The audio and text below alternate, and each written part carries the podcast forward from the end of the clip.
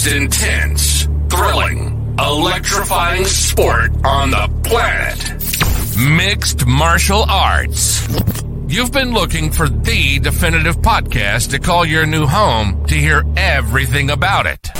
The search is over. This is the MMA Anomaly Show. No filter. Bringing you the hottest MMA breakdowns straight from the heart of the octagon. This show is all about MMA breakdowns. For fans, by fans. We're talking UFC, MMA, and the occasional big boxing match. We'll bring our unique take on how these fights are going to play out and who we think are the best bets. Welcome to the MMA Anomaly Show. No filter. And now your hosts, Olin, aka MMA Anomaly, and Emiliano, aka Jive Turkey Nano.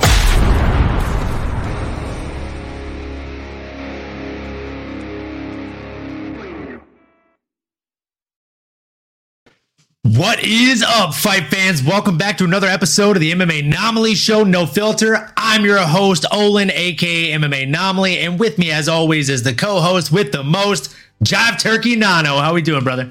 We are doing great. Very thankful this week. Happy uh, early Thanksgiving to you, my fellow co-host here, brother. Let's go. Great ready. vibes, man. We ready, Feeling baby. good. Ready to get after it, man. Let's go. Ready to feast. Nobody couldn't wait today, baby.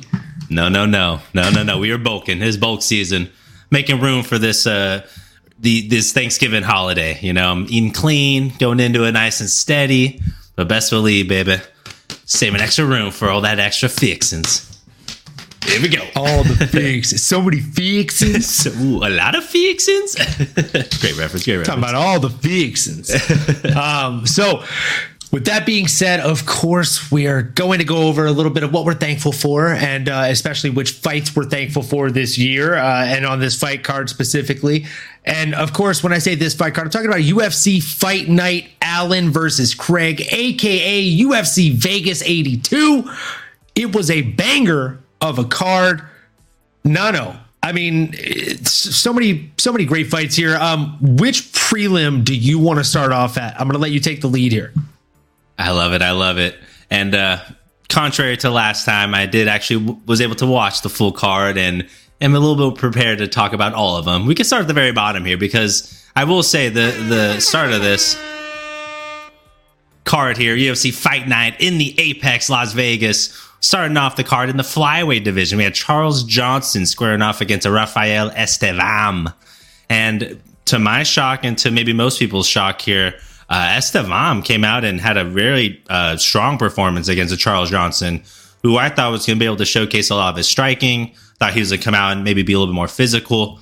That was not the case. Rafael Estevam, very, very strong in that first round, being able to mix up his martial arts, getting, being able to chain down the wrestling, him up against the fence, some ground and pound. Really beautiful p- performance for those first 10 minutes. And and you're and then you what you saw and it's interesting when you look at the stats here you would think that Charles Johnson maybe fared a little bit better but no you know let's don't let that 116 total strikes at 35 uh, for Rafael Estevam fool you it was all kind of a little too late uh, not enough too late right I, I forget how the expression goes but that's how I'm going to say it here today just not enough right it, it's a little too little too late I think that's how it went right was that the JoJo song too little too late banger, great era. Um, but again, I mean, I'm curious to hear your breakdown of it if you um, thought anything different. But uh, yeah, just great finish. I wish Charles Johnson would have done that, you know, for the first ten minutes of the fight. But um, Rafael Estevam, man, great performance by him. Yeah, I think you hit the the nail on the head there, buddy. Um, Rafael Estevam, as you so eloquently said, he did a fantastic job, uh, especially with that finish. I mean, come on, the guy. He he did take quite a beating. Like let's let's call a spade a spade here. Um, it was not a landslide victory for the young man, right? He ate 116 strikes. Um, but I mean, like, come on, Rafael Estevam, uh, he, he did the thing. Um, it, it was an interesting fight, to be honest with you. I don't know. He shot 22 takedowns. and he landed three of them. Um, granted, he got some solid control there. Uh, I, just, I just, I don't know. I have a hard time seeing how the guy that landed 35 total strikes got a win over a guy that landed 116. Um, there were a few questionable stoppages this card, unfortunately. And this was a tough one. Yeah, I mean, in regards to the strikes, Charles Johnson did land 54 in that last round. And to your point, I mean, three for 21. Uh, Estevam was one for seven in the second round, and then zero for 11 going into that last round. I mean, A for effort. I mean, you want to talk about cat, gas tank cardio. This is uh, Merab type of uh, Merab type level, just not the success that he has at all. I, I gotta give him props for for trying.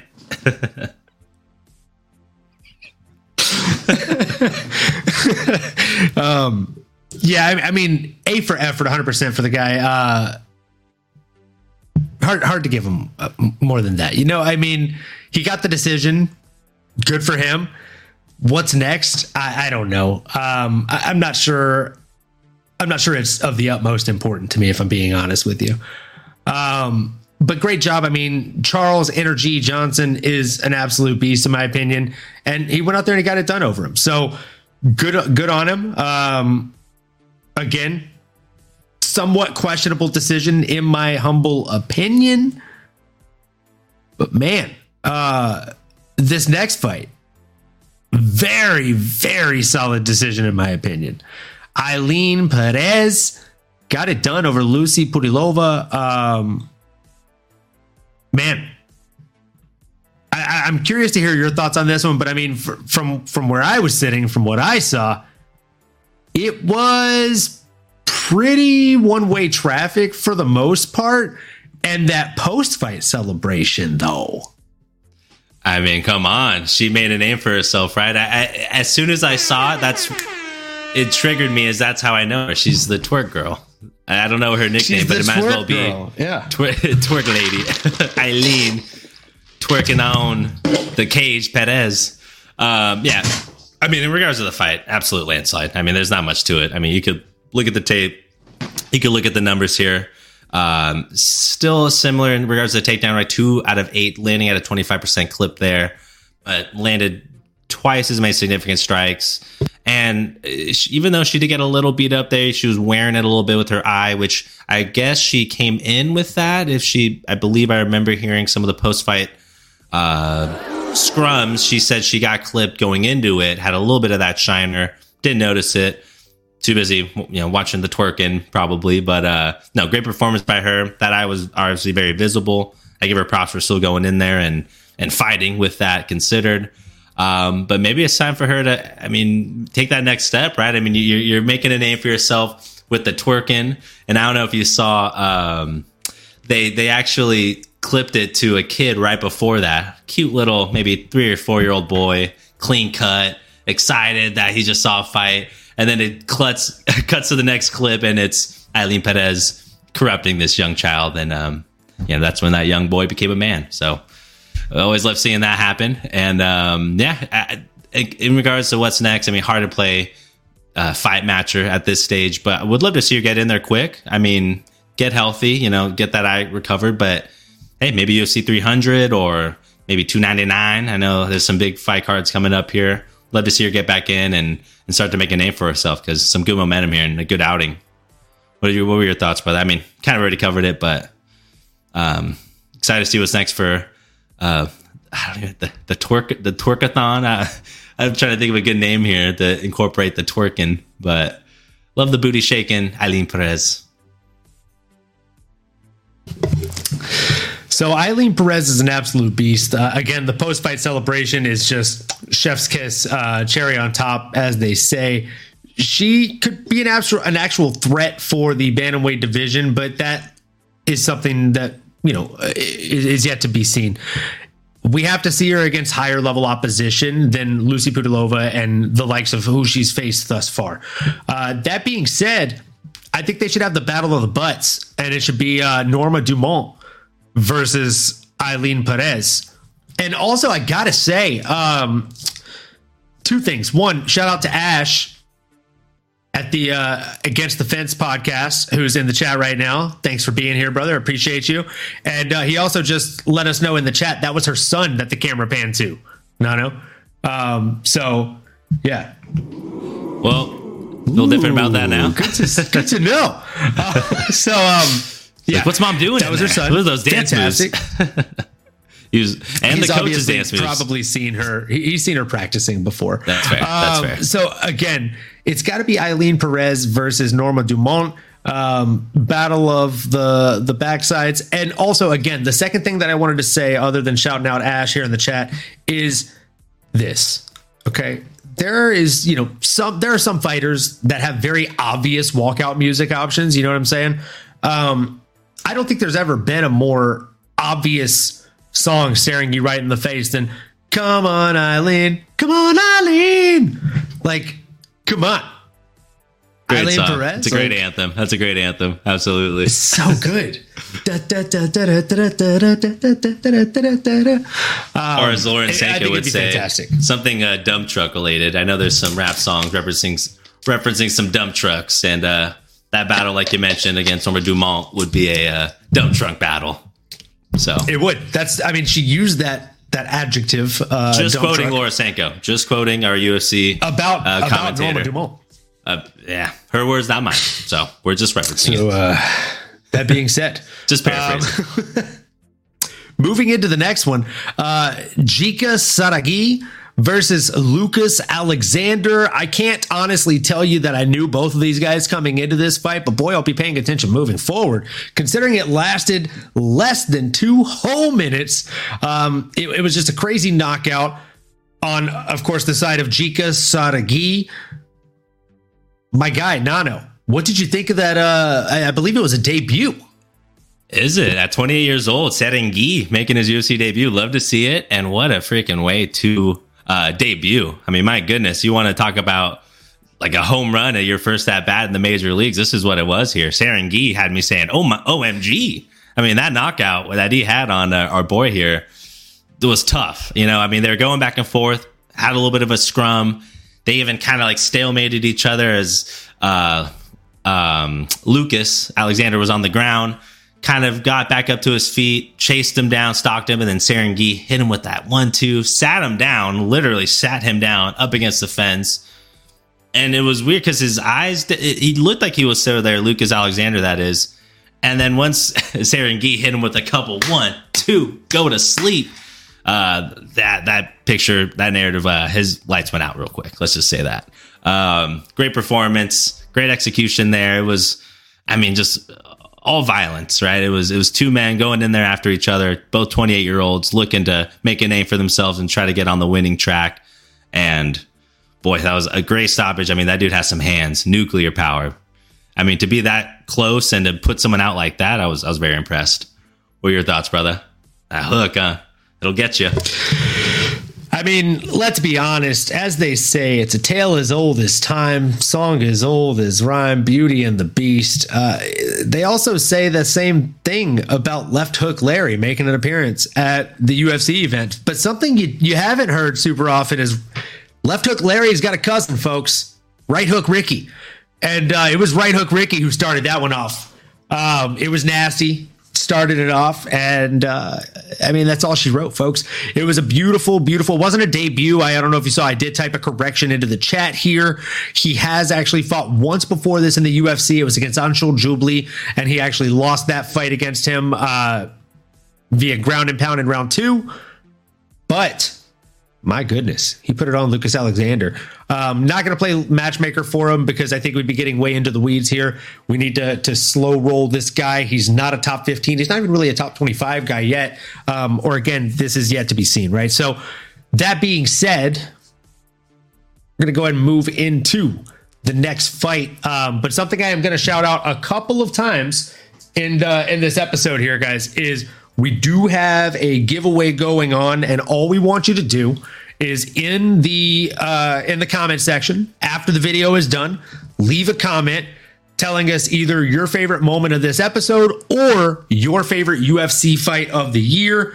We will be picking a winner at random. That winner will receive a meat and potatoes striker shirt which of course has the meat and potato striker himself on the back. Look at that thing. Perfect for So- the holidays. Perfect for the holidays. We have it in both tank top and t-shirt variations. So again, all you have to do is be subscribed to the channel, leave a comment in the comment section after this episode is done. Um, if you want extra entries, go to backlogged episodes and comment on those episodes. Uh, let us know what your favorite fighter or favorite fight of the year is thus far. So, again, moving into the next fight, we had uh, Mick Parkin going against Caio Machado. I think we can probably skip this one. It was a, a pretty, you know, low pace, uh, drag out kind of decision. What were your thoughts here, Nano? Yeah, agreed. Bit of a lackluster heavyweight ba- uh, matchup here, which you know when you get into the unranked categories at this division, it's it's it's a toss up, right? It's guys that anyone has a puncher's chance, and frankly, was a little sloppy at times. But yeah, I think we can uh, keep it moving. I mean, Mick Mick Parkin came out with the uh, victory there, edged it out over Caio Machado. But um, yeah, I mean some other good uh, fights here we can break down because there's some exciting finishes to discuss. So moving into the next fight, um, we will definitely talk about this one. We had Dennis Tayulian, uh, Tay- Tayulululu, Tayululuin, Tayululuin. I'm just kidding. Uh, Denis Tiuliulin. Um, uh, coming in against Christian Leroy Duncan. Leroy Duncan, not to be confused with Leroy Jenkins. However, how he went out there and got that finish, kind of Leroy Jenkins. My guy, what were your thoughts on that fight? Exactly that, man. I mean, our boy uh, Lee Duncan here was definitely Leroy Duncan, I should say. Excuse me. Um, only needed two rounds to take care of business here. Uh, Denise, I'll just stick with the first name because that last one is a bit troublesome. Uh, my goodness, my uh, voice going away. But yeah, Christian Leroy Duncan throwing spinning back fists. I mean, it looked strong in the clinch all around. I mean, great performance for as long as it lasted, and then was able to put him away with that left hook, man, Mister Larry. That thing comes a knocking. Only only one thing's left, and that's you hitting the canvas. So, um, yeah, great performance, great outing by him. I think he was the favorite here as well going into it. So Vegas knew what they were doing. Beat a tough Russian guy. That's a great uh, feather in the cap. Anything stood out to you though, brother, in his performance here? Uh, biggest thing that stood out to me was probably, I mean, like you said, the spinning attacks were on full display. Let's let's just call a spade a spade here. The elbows, the elbows looked absolutely surgical in that match from him. Um, I mean, wh- what else is there to say? Left hook, Larry, elbows, follow ups when there needed to be follow ups, showing patience when there needed to be patience, not rushing in uh, like an animal smelling blood in the water. I, thought the young man looked very poised, and um, I'm excited to see what's next for him. Christian Leroy Duncan again. He he damn near outlanded his opponent three to one. Uh, when it comes to significant strikes, he landed him a little over, outlanded him a little over two to one. Went 0 for 2 on takedowns, but if I'm being honest, I don't really feel like he was 100% committed to those takedowns. They were more just to keep his opponent on his toes and make him uh, not pay as much attention as he should to those strikes. Um, again, man, what a fight. And uh, also, another thing I got to mention is, folks, shout out to Nano with that light in the background. So sick, dude. I love to see it. Let's go. Thank you, brother. I'm gonna have to dish out that shout out. We're both gonna combine our shout outs and throw it out to Amy, the fiance, the hostess with the mostest. Spoil me on my birthday. little jive turkey. Can't really see it there. It is lit up, but it does say jive turkey over there. In case I ever forget my name and I need to turn around, jive turkey's in town, baby. And I will admit, it Let's took a while to find that light setting, but I think that's the one that'll stay for now. There's like probably a hundred different settings. I like this one. Switching it up. Don't stare too long, ladies Not and gentlemen. lie. You'll get mesmerized. I really, really, really dig that. Really Thank you, brother. that. Thank you, so brother. yeah, shout out, shout out to you. Shout out to the fiance, and uh, man, love to see it. Moving into the next one, I don't think we're gonna pay matchmaker for this guy. The middleweight division is stacked with a capital S. Um, we got Miss Mary in the chat saying that's awesome. Um, definitely gonna have to get a link from you on that, Amy. Wink, wink. We'll be talking. We'll be talking. Um, we'll be we'll be in touch. I'll have, I'll have my people contact your people. Um, so again, moving into the next fight, we had Chad Anheliger coming in against Jose Johnson. Um, man, this one was a very interesting fight, in my opinion. Um, again, like it was pretty one way traffic for the most part. Like let's again call a spade a spade here. 141 strikes compared to 47. Uh, but 63 to, to 26. I mean, again, like yeah, like it, it was bad, right?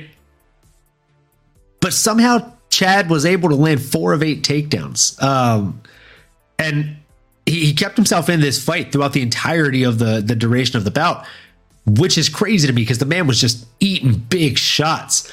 Um, I personally was impressed with his resilience. More so, I was impressed with uh, Jose Johnson's ability to constantly move forward and also stay out of the way of his opponent. Um, I mean, he he made his opponent miss over half of his strikes while also landing over 70% of his own strikes. Um, that's not an easy feat for those for those of you that have not trained. Like that's incredibly impressive, incredibly hard to do. So um, again, I, I, was very very impressed with Chad's resilience. I was more so impressed with uh, Jose Johnson's accuracy and um, finesse. I think would probably be the best adjective I can use for it. What were your thoughts on that one, man? I love that. yeah, definitely a lot of tenacity, definitely a lot of ferocity. I felt like too. It, right from the jump, it just felt like Jose Johnson was uh, a madman out there. He, he, he demanded the center of the octagon. He was the stronger guy. He was like threatening in every position he was in, whether it was in the clinch, trying to get the neck if he kept it exposed. Just really felt like he kept Chad on his back feet. And like you mentioned, I mean, Chad Anheliger, um, I mean, what a dog. I mean, someone that can dig deep like that. You got someone that's walking in front of you, that's trying to walk you down, that's throwing up these submissions.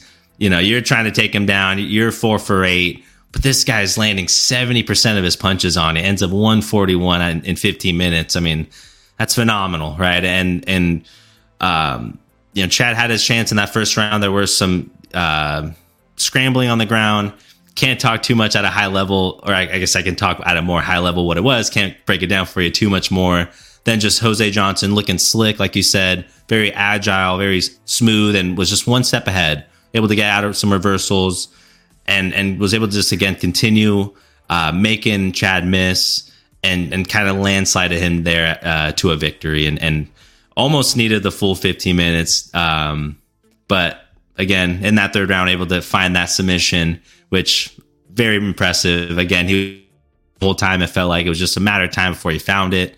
Uh, so really impressed by the way he was able to put it together in there. It was a fun fight.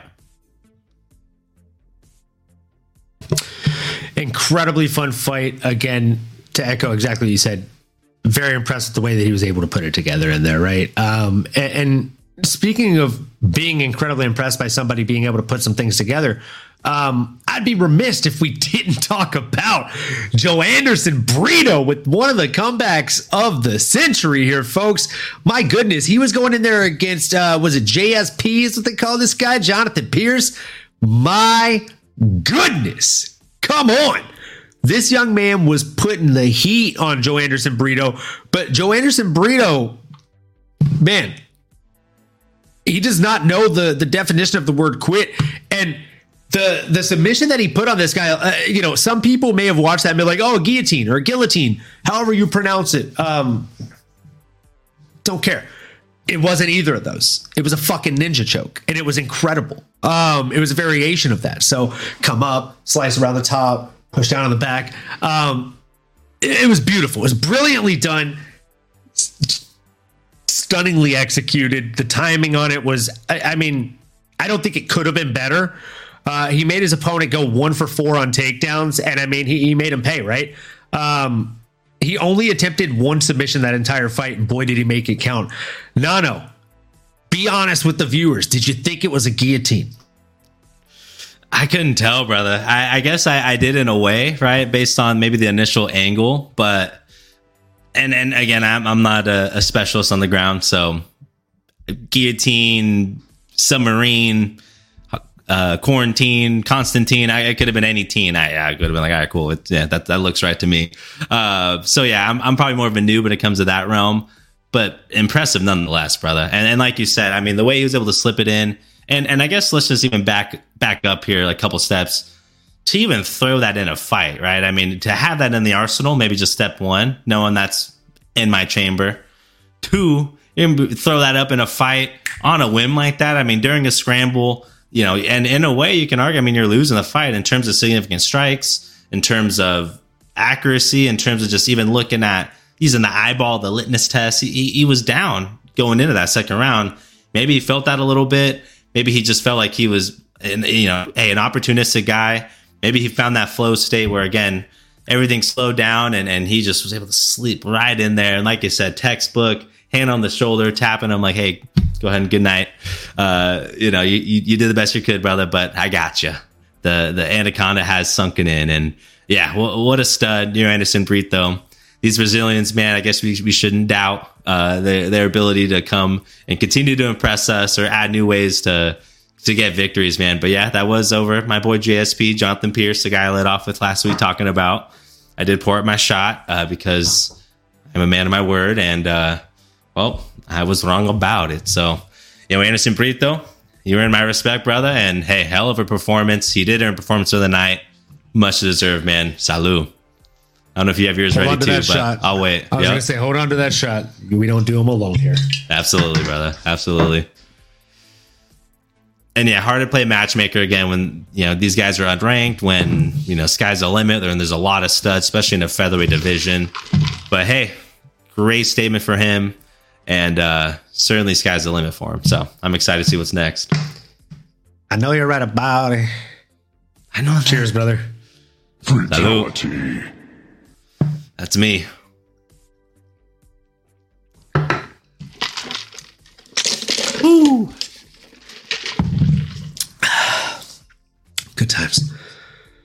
Oh man, that was honestly a really great fight though. Um and before we move on, again, we're not going to play matchmaker for this one, but uh, I think again we'd be remiss if we didn't talk about. It. Even though Jonathan Pearce didn't win this fight, fucking eighty four point four percent accuracy clip. Talk Man about sniper. less than hundred strikes and landed eighty one. What? What? Sniper, like Chris Kyle. the definition. Hands the definition of a sniper. 81 out of 96 14 out of 16 significant strikes. When the man wanted to throw hard he landed. When the man wanted to throw he pretty much fucking landed. Yeah, um, it was a good first round. it was fantastic. It was, it was, it was great until it wasn't. It was going well. It was the best of times. It was the worst of times. That's why you love the sport um, baby. that is why we love the sport. Um, can, can we talk? I mean we'll I feel like we have to talk about it, but you know, we um we don't need There's to talk a ton about it, but we'll talk about it. There's an elephant in the room here. Uh, Uros, the doctor medic, against uh, Myktybek Orolbai.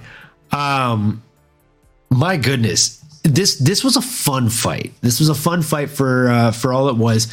But I mean, again, there's an elephant in the room here. Nine minutes and twelve seconds of fighting, and there was only 63 strikes total thrown these men were playing very, very hesitant games, in my humble opinion. What were your thoughts on the fight? Now, I'll let you take the lead here.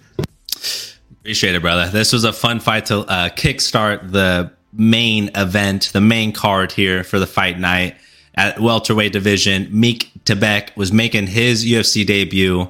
He actually had a a very uh, strong, a very impressive performance, a knockout in a previous league that he was in. There's exchanging freaking left hand uppercut from behind. Oh, dude, from the backhand. Oh yeah, and put the dude to sleep. I mean, unconscious. It was phenomenal. So, dude came in with a lot of hype, and Uros the medic, came out and was surgical in that first round. Hit him hard with some heavy shots. I, I mean, had him up against the fence. That's how Meek uh, Tebek was looking out there, man. I mean, the medic was putting it on him. I thought he was going to be out there at one point. Orolbai, I mean, this guy is built different, man. Uh, fighting out of uh, Kyrgyzstan, this guy, man, I mean, out of nowhere, next thing you know, he channeled some sort of a Khabib. This guy went into Khabib mode.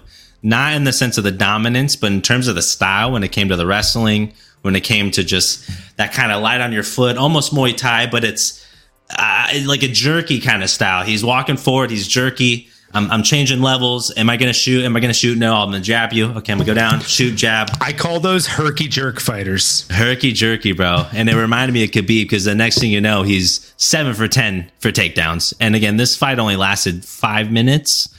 Uh, or no, six minutes total, excuse me, before he was able to get uh, him, uh, the Medic out of there in the second round. But that first round, he went five for eight on his takedowns, only needed to throw six strikes, but that was all it requires. Because again, when you're just able to apply that kind of pressure, that to me was the Dagestani way. Not as dominant as a Khabib or an Islam, but it's this this pressure, this this way that makes the fighter look like they're in quicksand. I mean, taking away your limbs, like just cornering you up against the fence, and it's relentless pressure. No matter what you do, you get halfway up, you get a knee up, he's on you. You get all the way back up on the fence, he's going to trip you and, and take you right back down. It was I mean, just purely relentless. So, uh, very impressive performance. We didn't talk about him too much going into this fight. Frankly, we didn't know about him. But although his name is hard to say, we're gonna have to be gonna have to get used to it because we might be hearing a lot about him here in this welterweight division. Anything else that stood out to you, though, brother?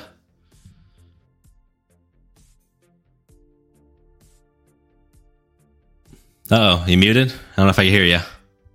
Uh oh. There we go. Uh, There- sorry about there. that. Fucking amateur hour, folks. My God. ay, ay, ay. Getting getting rocked over here about my own technology. Uh, so we are back. Sorry about that. As I was saying, or as I was trying to say when I was effing muted, um, Uros the doctor Medic, folks. The guy looked absolutely surgical out there. When he wanted to land, he was landing, or so it seemed in that first round. And my God, there were so many times I, I, I stood up and I looked at the TV and I yelled, Holy! I thought it was going to end. I thought it was over. Um, but Mirtabek, uh, or Myktybek, he, he's an absolute beast. The man withstood those shots that he did get dealt. And, uh, he came away with the submission. I mean, the guy is um, incredibly strong. Let's again call a spade a spade here, folks.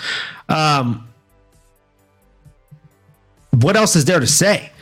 The guy's an absolute beast. He's fighting out of Kyrgyzstan, um, and I mean, he's got six TKO wins. He's got five submission wins. Um, and he's on quite a run right now to be completely honest. He hasn't lost in quite some time. Um i think it might be time for the top 15 for this kid. Uh Uros Medic is no pushover and he didn't even get him with a, a traditional submission folks. Like i called this out whenever whenever me and Mayor was watching this. It, wasn't even a guillotine. It wasn't even a, a, a like a, an, an actual bulldog choke in my opinion or anything like that. It was a neck crank. Like he just big brothered him it wasn't under the chin. He just basically threatened to break this man's neck. Um, and you know the other guy's nickname is the doctor, so he's a doctor. Okay, he knows what's going to happen if he doesn't tap. He's going to die or be paralyzed. So yeah, he tapped out. Um, again, what's next for Myktybek? I think either the top 15 or right outside of the top 15 has got to be next for this guy. I don't necessarily have the, a name on the tip of my tongue here. Do you have a name on the tip of yours there, Nano? No, not necessarily. I mean, I like how you call out that top 15. I think that's that's a great place. At least top 20. I mean, top 25 for sure. I know this was his first fight in the UFC, but the man looked absolutely phenomenal. Uh, and sitting there at 15, just recently added Renat Fakhretdinov. That would be a fun matchup, you know, if we're going to do a, a card somewhere outside of the US, put those two studs on there. Um, or Michael Chiesa. I mean, someone else. I mean, stylistically, that's not good for Michael, but this guy's a problem. I don't know who's going to want to sign up for uh, this fight after that performance. But I do like that. Maybe Renat. He just got in there, just got that 15 on his on his name. Ooh, Fakhretdinov. That's a that's a fun fight, man. How do you think that one would go? Man, I mean the wrestling game's different, man. And this guy Oral looks very strong. Although Renat has some heavy hands. I mean, if he, if you're gonna let anybody string together a combination on you, I mean, Renat's gonna find a way to put your lights out. So I'm hoping to see some improvements from uh, or, uh, Orolbai and his uh, striking defense, but for now, man, I mean, the wrestling game is, is next level. I always got to lean the wrestler in that in that sense. So I expect it to be a tough puzzle uh, puzzle match, maybe s- similar to Renat's last fight, where it was basically almost a draw, or I guess it was. Um, but competitive, man. It'll, it'll be a banger. Yeah, I completely agree. I think that one would definitely be a banger, and uh, I I think that that's a pretty solid matchup. I feel like those two guys actually match up really really well against one another. Uh, speaking of people who match up really well against each other, my God, my goodness, good gracious, Luana Pinheiro versus Amanda Ribas was a fight for the ages. Holy smokes! Whoa!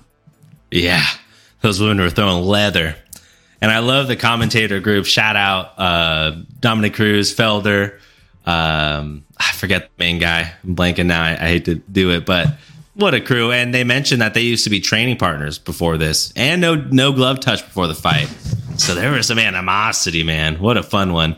What were your thoughts on it, brother? What was what were your feelings? I mean, what were you thinking? I mean, what a fun one, huh?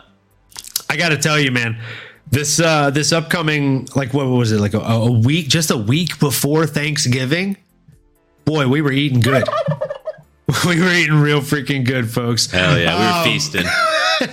as fight fans, we were eating it up. So uh, I personally thought that that was a fantastic showing for for both women, right? Like Luana Pinheiro was a freaking beast out there. Okay. She threw 120 strikes. She landed 56. Okay. But Amanda Ribas is basically a fucking Terminator. She's like a T9000 in there, folks. She's a definition of a dog. She's the definition of a dog. she was built by Skynet, son. Like she's literally a machine. And the reason I say that is the woman threw 234 strikes. 234 strikes.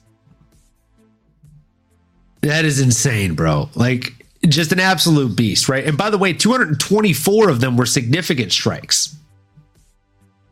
So 224 hard strikes. I want I advise every single person listening to this to go outside tomorrow um when there's daylight out because right now it's dark out. And when it's dark out, it's dangerous. I don't want to put you guys in danger. Um, when it's daylight out, though, you know, go outside and just throw 224 freaking hard strikes. Okay, doubt it. It's just not going to happen. And try and do that in less than 14 minutes ridiculous. Um, and, and also, then imagine being punched 55 times very, very hard um, and kicked and kneed in the face. Um, in the face, dude, she was getting lit up on the feet in the first round. And I think the thing that really shocked me and impressed me the most, both at the same time, was man, the fact that Amanda Ribas just continued to march forward through the strikes. It was absolutely insane. Um, I don't understand, man. I mean, I, I was just absolutely beast mode. Love to see it. Uh, I, I don't know what else there is to say about it other than the fact that it was absolutely incredible to witness. Yeah, couldn't agree more with you, brother. Uh, Luana was throwing everything she possibly had in those punches. I mean, throwing fundamentals out the wind. I mean, that was that was out the door. She said, "I just want to hurt this girl. She stole my lunch money. She was sleeping with my man. I want to go on World Star." This was like a bar street brawl. It felt like, man. Um, and I do got to say, if if anybody is ever questioning or wants a definition of what a significant strike is, it was what Luana was throwing in this entire first round because she was 25 for 25 strike, all significant. And if you watch every single punch thrown, they looked exactly like that. Those were significant punches. And Amanda Ribas to be able to take those, I mean, her eye was swollen from the jump. Her her eye was leaking blood by maybe the by the second minute of that first round, and just continuing to take it, take it, step back, right back in the pocket. She still landed 19 punches of her own on, on that first round. And then she came back, double down on that 40 in the second.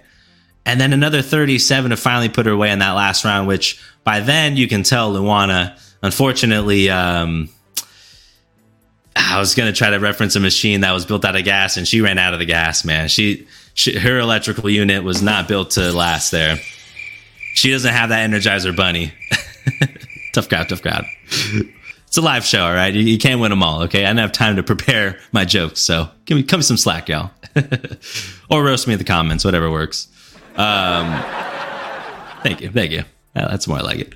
Uh, but again, Luana, I mean, you can tell she was doing everything in that first round, and I think she realized after that, okay, Amanda's not going anywhere, and uh oh, I don't have any get cardio anymore. so that second round, I mean, death by a thousand cuts. Amanda's just pepping her, pepping her, pepping her, and then that last round, she finally realized, okay, I can smell the blood here. I think she hit her with like a, a, a high leg kick to the face or to the to the head and that's what got Luana wobbly and basically down and out, and that was the beginning to the end. So absolutely marvelous performance by Amanda Ribas. This is the type of girl we were hoping to see. Again, my only concern was that can we see this consistently? Right? We know she could take a punch. We know she's an absolute dog, and we know she could dig deep, dig freaking deep. That's exactly what she did this past Saturday. If anybody needs like this is like her this was a career fight in my opinion. Like this was perfectly summarizes her her career. Eh, weather that early storm, find a way to freaking bounce back and, and dig deep and get that freaking victory, and put her out and do it in an exciting fashion and earn yourself 50k. I mean, this is this is why she's still here. This is why I'm excited to do this shot, even though I did think Luana like most people when you when you hit someone with that much force and that big of a punch usually they don't stick around but not anyone's amanda Ribas so i got my shot ready here i don't know if you want to partake as well. I mean, this was my bad. You did have uh, you were right about it. Um, man, hey man, you you know a dog when you see one. I mean, that T nine thousand man, they don't mess around, brother. So sky's the limit for. Um, she is ranked. I mean, maybe we could kind of look at a little bit of matchmaker here, and um, while you're pouring up the shot, let me look at the rankings and see if she's got updated. She do she did get well, the, shots, she, the shot's already poured. The shot is go. already poured. Uh, folks, I just want everybody to remember, okay? I want everybody to remember this when I get a few wrong and I'm stuck doing shots, okay? Nano, you better you better be here with me. Hey man. I got you, brother. That's what we do. We're in this together. Cheers, brother. Another one. Cheers. Brutality.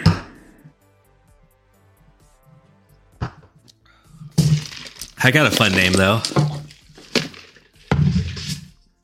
Amanda Ribas versus Marina Rodriguez. Dude, I thought the you killer. were seriously saying Amanda Ribas versus Amanda Ribas. I was like, it is a grudge match.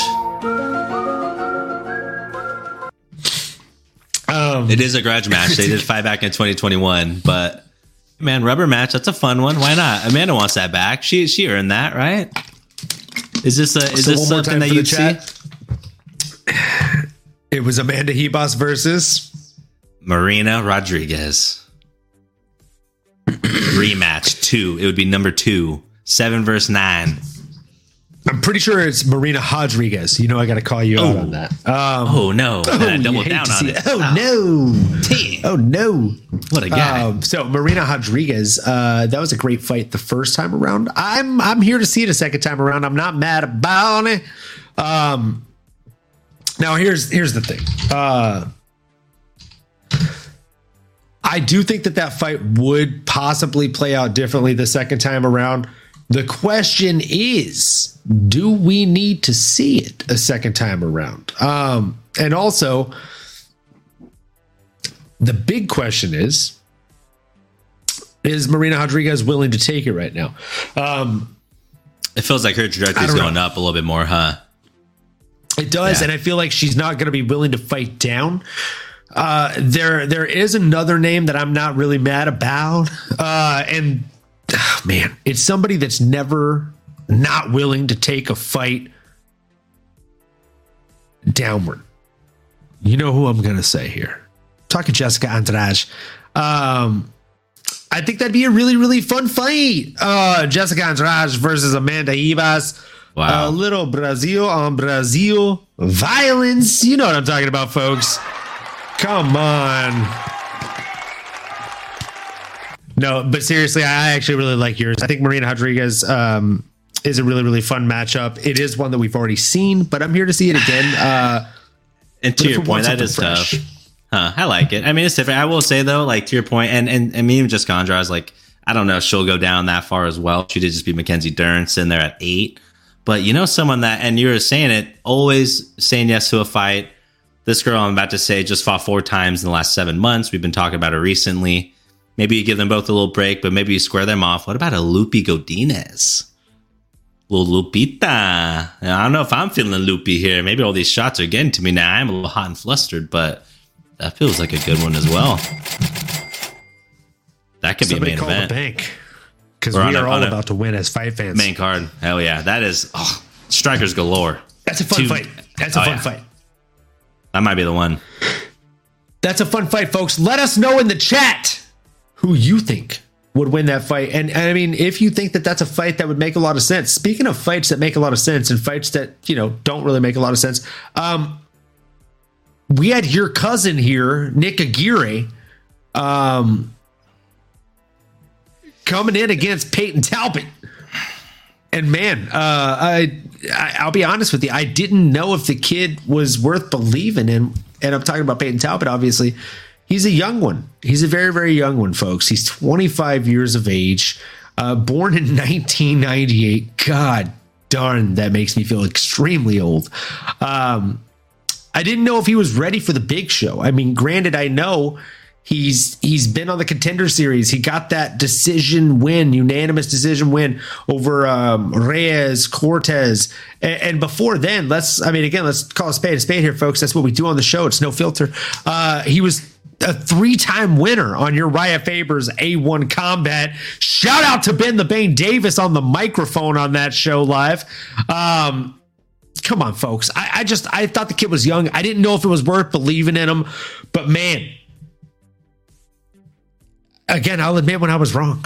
Okay, and I was wrong. The man is is he's a stud. He went out there and he got it done. He got the the RNC classic choke, classic rear naked choke there. Um, made it look absolutely brilliant. Um, I don't think we should give him anybody ranked quite yet. Maybe somebody right outside of the top 25 because bantamweight's a pretty stacked division, and uh, this kid's pretty pretty big for bantamweight from what it seemed in that fight, anyways.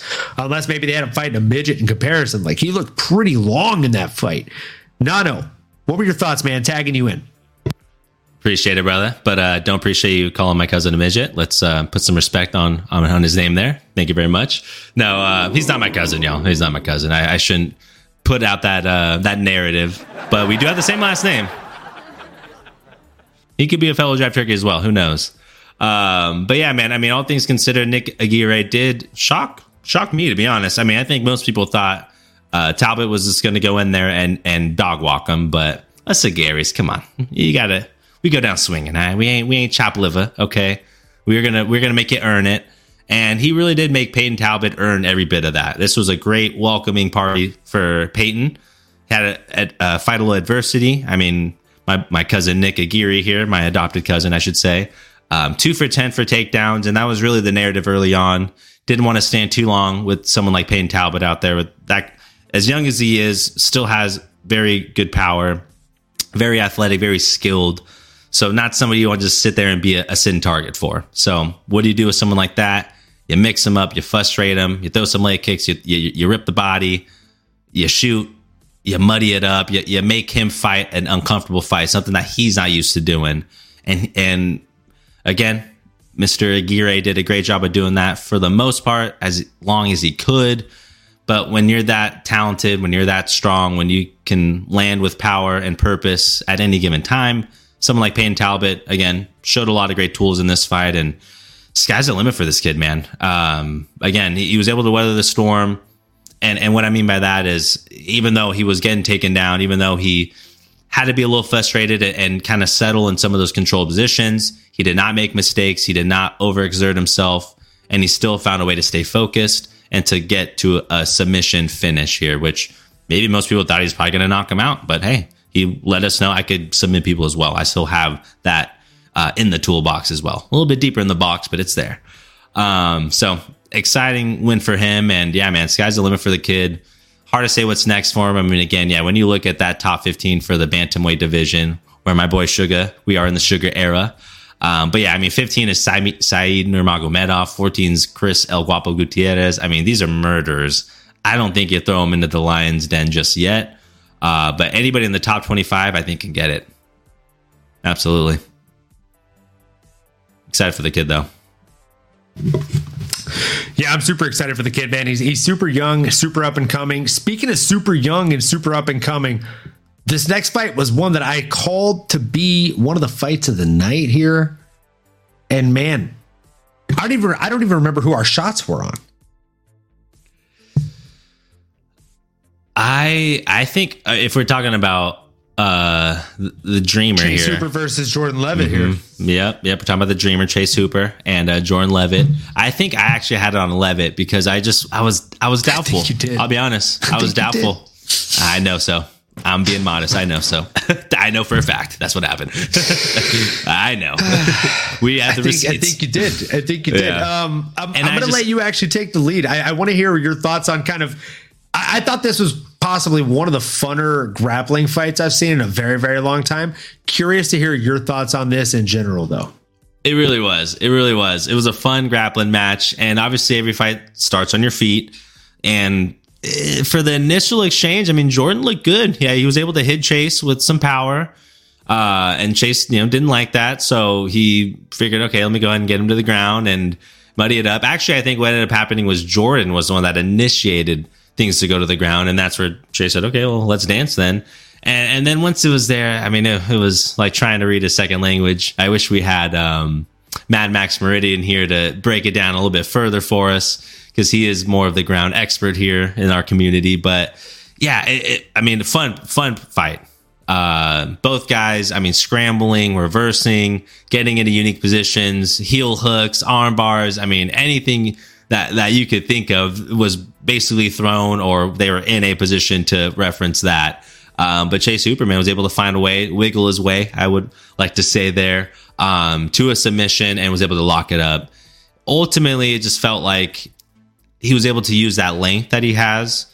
He has been grown into his frame. He is now a lightweight and he looked good. I mean, I think he's he's because he's you know been fighting in the UFC for so long, and I mean, as you get older, you and you get that you know maturation, um, you, you get you, you get comfortable with your body, and I think he's starting to get comfortable at this new frame, carrying this weight, going in there against bigger guys, and you know, obviously the the striking needs to develop, but I do feel that hey, if you're that good on the ground, I mean, that's a problem. No one's going to want to get you there, uh, and the rest will come.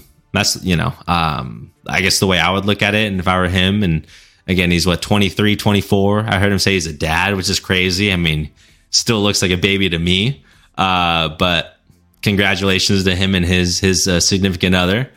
And yeah, it was able to just outclass Jordan Leavitt. I mean, it was it was a fun uh, ground performance there. Curious to hear your breakdown or what, if you have any future plans for our boy Chase Hooper here. Um, but what do you think, man? As I pour my shot.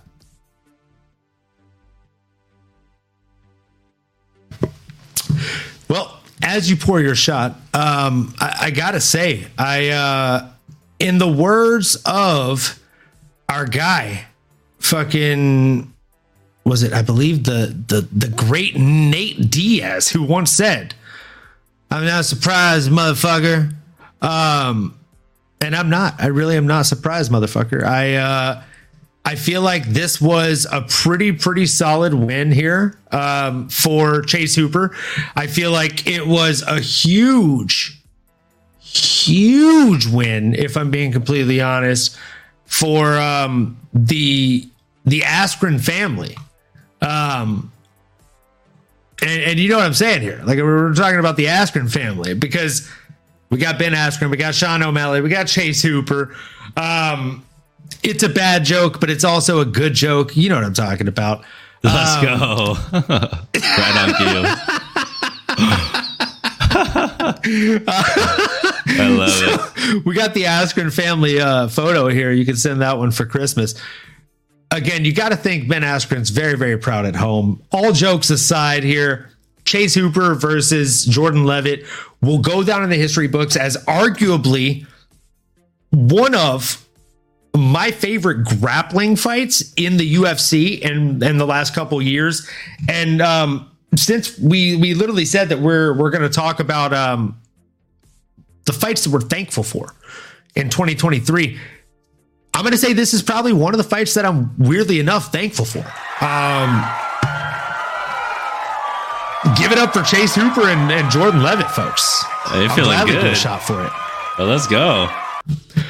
I, Tis the so- season. Dude, okay, I'm being honest. I'm being honest with you. Like these these grappling exchanges were just absolutely impressive to me. And and maybe it's because I'm no fucking Max Meridian here. All right. Shout out to the guy.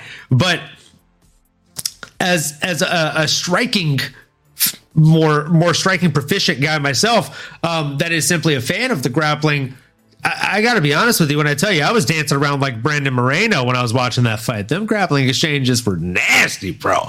And there were times where like they were getting out of things, and I was just like, "What the fuck? How? What the? How the hell?" Um, seriously though, like it, it was absolutely incredible. Chase Hooper got himself out of some nasty situations. Like there was one moment where I think there were probably like three different submission threats in a matter of like 30 seconds. Um it was wild. It was wild, man. Um I had a lot of fun watching that matchup. And then somehow there was an even better grappling matchup in the very same fight card. We'll go over that in just a couple fights here, though.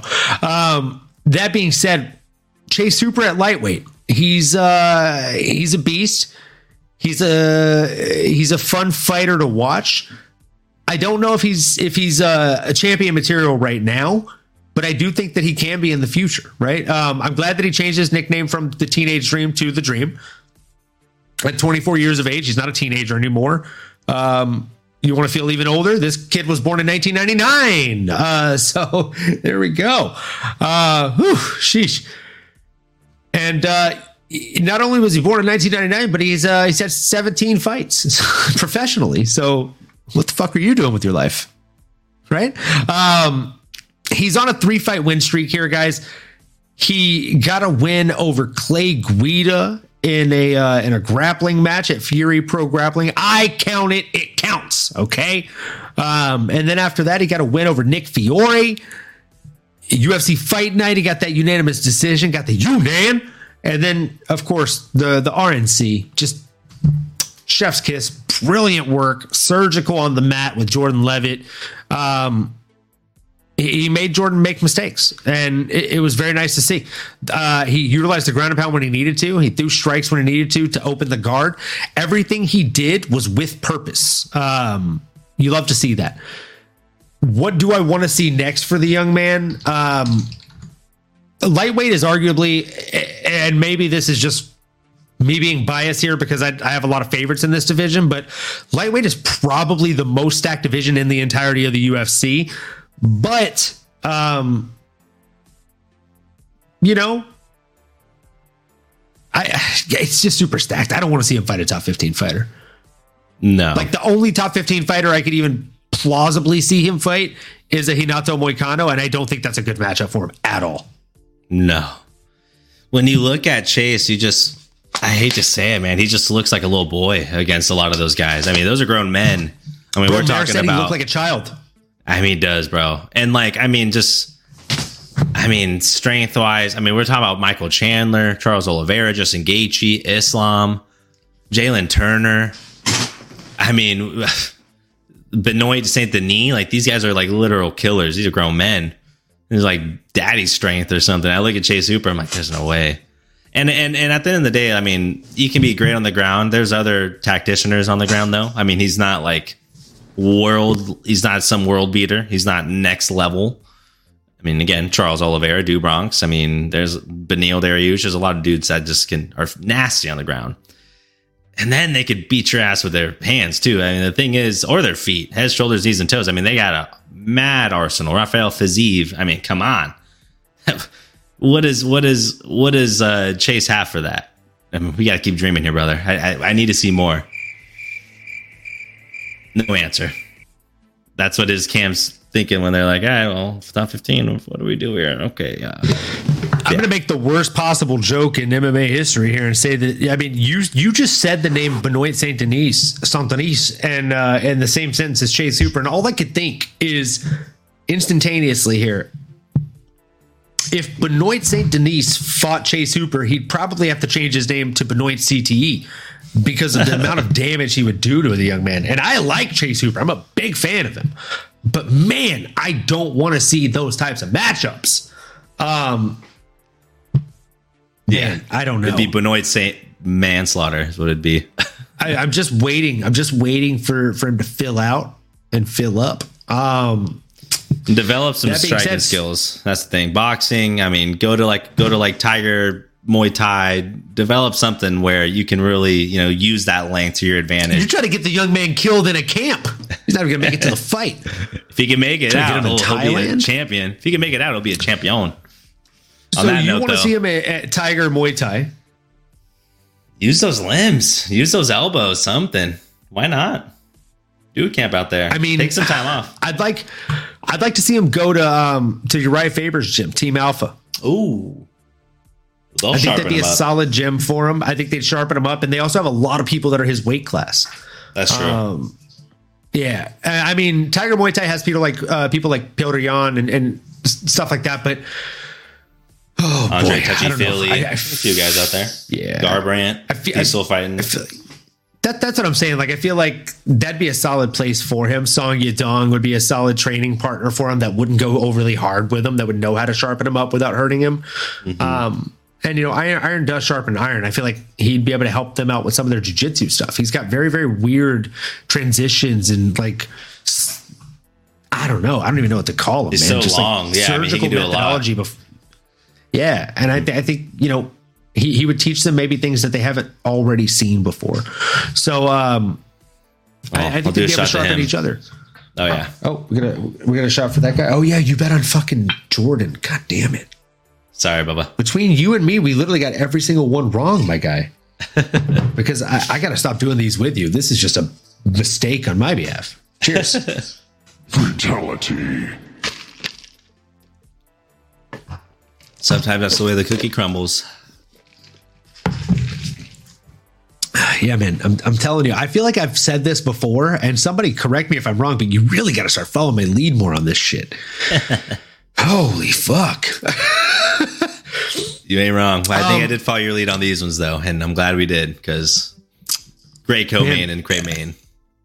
You didn't, I, I, you know what? You actually, I don't know if you did follow my lead on this last one, but man, thank goodness gracious me. This is the final shot of the night because I bet on Jake Matthews here. Um, Uh oh. thank goodness Michael, Mor- Michael Morales, uh, and, and his partner here, Nano Jive Turkey, have to do a shot with me. Um, Of course. That's what we do. Michael Morales, the young kid. Goodness gracious me, he got it done. And um, he looked really good out there. There were so many times where, again, I was yelling at the top of my lungs, like, Mother, keep on throwing. Um, but I, I mean, like, you can only do so much, right? And Jake was doing a lot. I, I love the kid. I think he's a phenom. I think he's a beast. Oh boy, oh boy.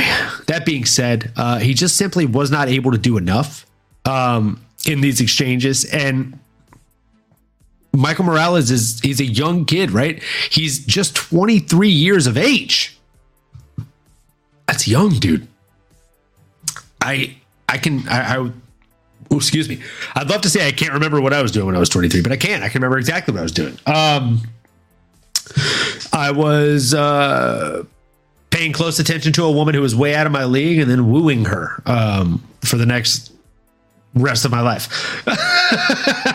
um, so you know what? Different different stories for different people. But this guy Michael Morales, I don't know if he's wooed somebody or not, but he's wooed the crowd on Saturday night, folks. And I can tell you this: that young man is somebody that I am going to be paying attention to probably for the rest of his career. He is 16 and 0. He is an absolute phenom. Oh, and by the way, out of his 16 wins, only four of them have needed a judge's effing scorecard. because he's gotten 11 KOs and one submission. Uh, the young man's an absolute beast. I will tell you, he's only had four UFC fights. He's got a 50% finish ratio in the UFC specifically, which again is pretty damn good. Um, that being said, he beat my guy Jake Matthews, which sucks for me because um, I had Jake Matthews on the DraftKings, and I uh, I also had Jake Matthews on the shot pour. So I'm gonna have to pour up a shot here, uh, and that effing sucks. But it is what it is, folks. It is what it is. And uh, you know what we say here at the MMAnomaly Show, no filter. a bet made, a debt paid. So I'm going to pour that up. And while I pour that up, Nano, Hot Mike, what stood out to you the most about the uh, the contest between these two folks that literally only had two takedown attempts across 15 minutes? That's what shocked me the most. And I think that the reason why Jake Matthews maybe went away from that game plan because you got to think, hey, you don't want to sit there and trade off for 15 minutes with someone like this, someone that's this athletic, that that's this strong, that's this rangy, and that's looking to knock you out. I mean, 11 finishes. Yeah, what are we talking about here? And, and I think it boils down to, and what impressed me the most was, in fact, Michael Morales' athleticism. I mean, his ability to and willingness to throw these these flying knees and and just I think just his presence in front of Jake made him deviate from the plan. Didn't want to like risk getting hit by a knee. Didn't want to risk getting hit by an uppercut. And I also think that Michael's pace and his just awkwardness, and again his his feints and his explosiveness was just it's a lot to deal with, right? It's like sometimes when you're in front of someone like that in the octagon, I mean, almost i'm trying to like make an analogy. What it's like i don't know being on the court with someone that has really good handles. It's like being out there trying to chase someone that's just a little bit faster than you. You just can't touch them being in the octagon with someone that you know has so many weapons and so many ways to hurt you you tend to be a little trigger shy right? You're not as likely to take those risks. And and jake matthews i mean he's still a young guy. He's what 28 years old, 29 years old, but he's a veteran in the UFC. He's been in there against the who's who's. He's been in there against some some heavy punchers. He's been in there against some some grapplers. He's been in there against some jujitsu guys. But something about Michael Morales, man, the way he mixes it up. I mean, he's huge at for his age. He looks big. He looks strong, and he's athletic. And again, he was able to mix him up just enough and I think that's again he was able to just use his size and his speed to intimidate Jake Matthews and get him off his game. Sounds weird. That's probably the best way I could describe it. Because when you're watching the fight, you're thinking, okay, like there's opportunities, but Jake just didn't want to take those risks. And, and maybe he got hit with some shots early. Maybe he realized, okay, this guy can hit me hard. And man, I mean, just the kid's legit. I mean, maybe that's just there's no other way. There's no other excuses, right? Someone like Jake Matthews that can do it all, that is proven to be able to be stand toe to toe with the who's who. Michael Mouse was able to go in there and let him know, like, hey, I'm just one step ahead, right? We're not going to get in a sluggers match here, but I'm clearly winning this fight. And man, I mean, sky's the limit for this kid. I don't know if he's exactly ready. I mean, I shouldn't say I don't know if he's ready for the top 15, but I don't know if that's the best next step for his career.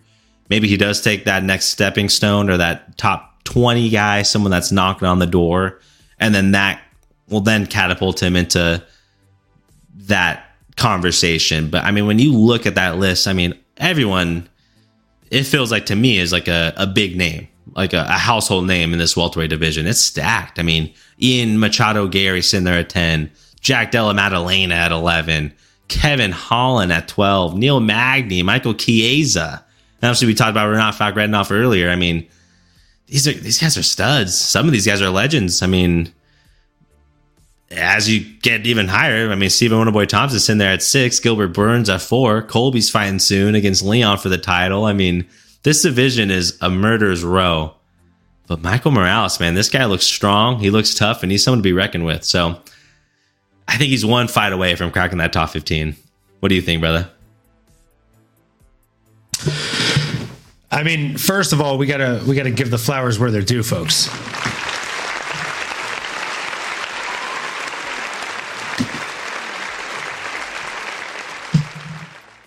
Of course, we're talking about Fernando here. Uh, that was a great breakdown, man. Love that. Uh, I thought that was that was all all on point stuff. I think um, if there is a name on the tip of my tongue, folks, ladies and gentlemen, boys and girls, fight fans of all shapes, sizes, ages, and and and designations. It's your favorite guy who's willing to fight every up and comer he probably shouldn't fight, Neil Magny. Let's go. Uh, you know, you know what it's about. You know, Neil Magny's never going to say no to an up and comer, even when he should. He's gonna do it anyway. Um, and that's the story of Neil Magny. Unfortunately, it is what it is. So, that being said, uh, did you pour yours up? Last one. Last one to do. Now, this is the one that he has to follow me into. I think we're like four in for this guy. Fucking Nano. Cheers, brother. We'll get him next time. I certainly hope so. It's a big card, so we're gonna have a lot of bets. Um, Oh yeah. Be looking for my sanity, like Where are you? um. that was awesomely timed. Did you Such a see? great the drop. guy choked a little bit. Oh yeah. so good. that sparkling water So came up back, came back on me. Went down the wrong pipe. Like oh yeah. so. Again, we got to move into this main event of the evening, folks. You already know. Um, we didn't have Bruce Buffer in the building, but we had the other guy asking Vegas if you are ready. Um, Well, that's an interesting. How do you feel about that? I don't think I've ever asked you. Do you like it? It's Make some growing on me a little bit. You are ready. Uh, I love I it, dude. I'm not I don't lie. think you could do it in the apex. That's the only my only caveat with Okay, him. so Obviously, he I to actually do it, like it the most at the apex. because you hear a It's couple my people. favorite when he does. you know the five people in the apex like, oh, let's fucking go, dude. You hear that? Woo! Yeah. Go. Be there. Just go. Woo! Hey, hey. Let's do it. Um, yeah, I mean, it, Grab a stick and twist it. whoa, whoa, what's, what's that? Great, great reference. I don't, Great think you, reference. I don't think you can do that, dude. I don't think- I don't think it's legal, bro. No joke. Uh, at at both or wait, damn. I wish I knew if Drew was in the chat, um, so he could confirm this or not. But I know we've been to at least three events, um, and I know that for a fact at two of the events there was a grab his dick and twist it guy in the crowd. That that's gone on too I, far. I, kid, I kid you not. I kid you not. There's always one. There's always one. It's a real it's a real thing. It's so good. And like it always It's like hilarious. it always catches and like someone else echoes it. It's always so good. It'll And they always like, end up doing it at this the perfect time. Like it's so silent. You can hear a pin drop. It's like "Grab it, get it." It's perfect. I love it. I love it. so uh, that being said, we're going to move into the main event of the evening. Um, MMAnomaly Show No Filter fans, make some noise if you are ready. Uh, That was fucking good. That was fucking good. Oh my god. You got that down, brother. post it on Clip Twitter, it. baby. Oh, I'm gonna do a side by side, brother. That was you got the cadence down at a minimum. oh, oh my god! Wow. you are ready. Um, so that being said, we got the main event, folks. Brendan all in Allen, folks, versus Paul Craig. Which, if you don't say Paul Craig's name like that, folks, the only person you're doing a disservice to is you. Um, it's just a fact. And again, uh, if if you're a middleweight and you signed the dotted line to fight Brendan All In Allen, the only person you're doing a disservice to is you, because the man is an absolute stud. I've been calling this for some time, folks. Do you know where he's from? No, no. Do you know where he's from? Uh, you heard me from Louisiana. You hear me? You hear me? You hear me? Shout out. Oh, Lego. Bro, I, have been trying to tell you about them boys from the South. You know what I'm saying? We got that Southern boy strength, and uh, he's got it in spades. And on top of that, he's trained with people like Dustin Poirier. Like, I think it was like maybe three or four fights in, they panned to Dustin Poirier in the crowd. He's like, doing his little like, mm, like let's go, little fucking flex and smile thing that he does. And Mayor's like, dude, what's Dustin doing there? Does he have a fight coming up or like an announcement to make, or is he just there to like to, to support? And I was like, yeah, he's there, he's there for Brendan Allen. Um, I mean, shout out. They've trained together for years. They like they trained at Dustin Poirier's gym in Louisiana. They've trained at American Top Team. Like people can say that this guy trains with Duke Roufus, but come on, he trains with real talent too. Sorry, Duke. But Dude, he's um, trained with Chael Sonnen and those boys back in the day as well. This guy, Brendan Allen, man, he's a he's a guy. He's been around the game for a long time. Mm-hmm. I believe That's I heard Chael talking about up there. Yeah, like all those dudes. Oh, man, I forget the camp that he was talking about, but there's some other uh, Kill heavy name. Yep, yep, yep, yep. OGs. Kill Kill so, MMA is uh, one of the old names that uh, what call it, Henri Hooft used to uh, used to have, I believe. Um, but I mean, this guy's this guy's trained with a lot of people. He's trained with Duke Roufus. He's trained with like uh, ATT. He's trained a lot of places. But again, I, I believe he's fighting out of Florida, and um, he lives in Louisiana or is from Louisiana. Dude's an absolute beast. I think he's from Covington, Louisiana, which definitely, definitely have had a lot of stories in Covington.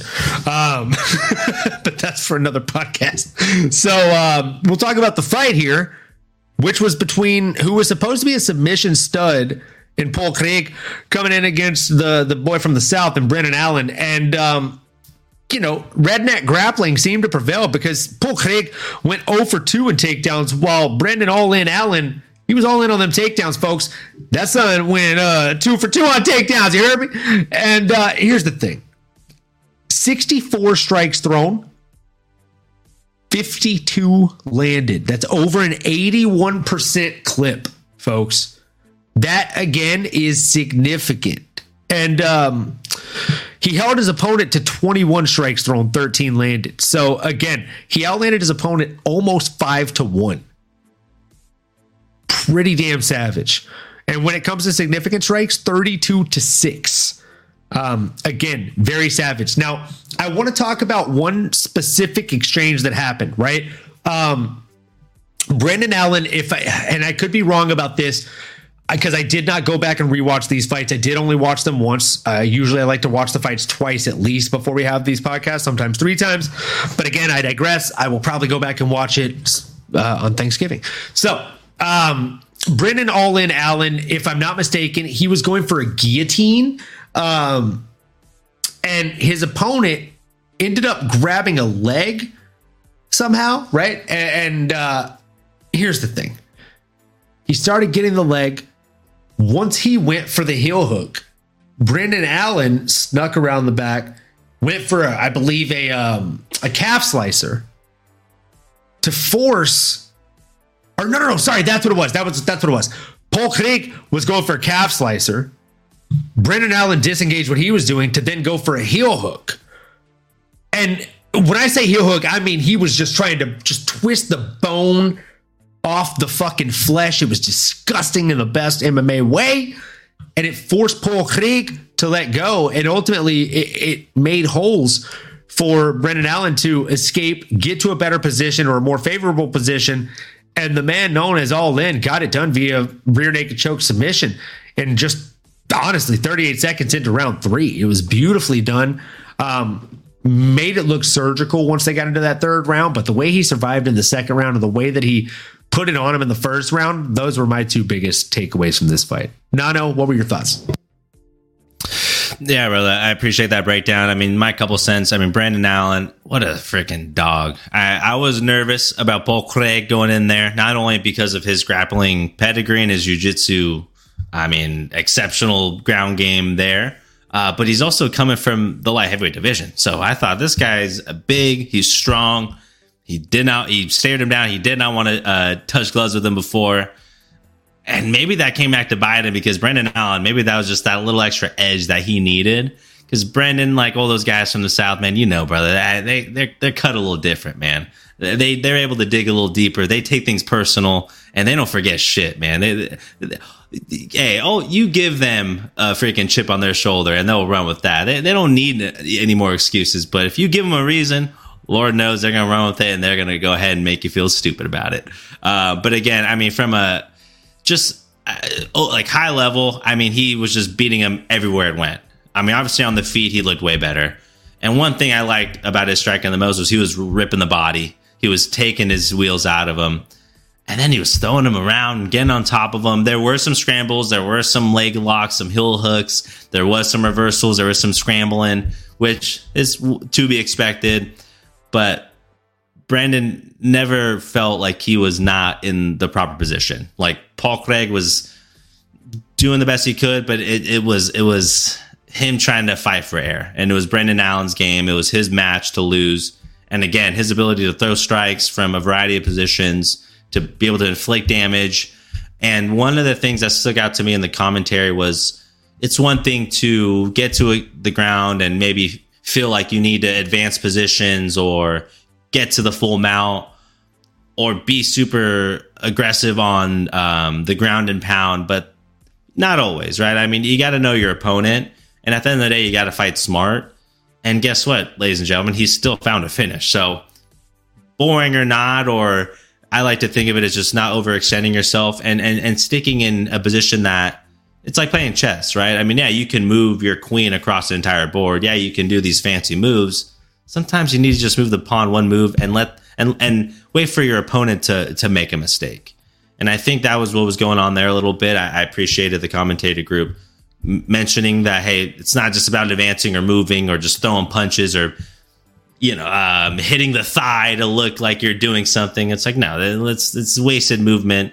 He's in there with another high level grappler, not something to mess with. Get the victory. He found the finish, and I mean, what a phenomenal outing. I mean, he's he's ready. Like in my head, this guy's been doing it for a long time. Brendan has a lot of fights under his belt. He's called out a a Martin Vettori. He's he's called out a Jared Cannonier.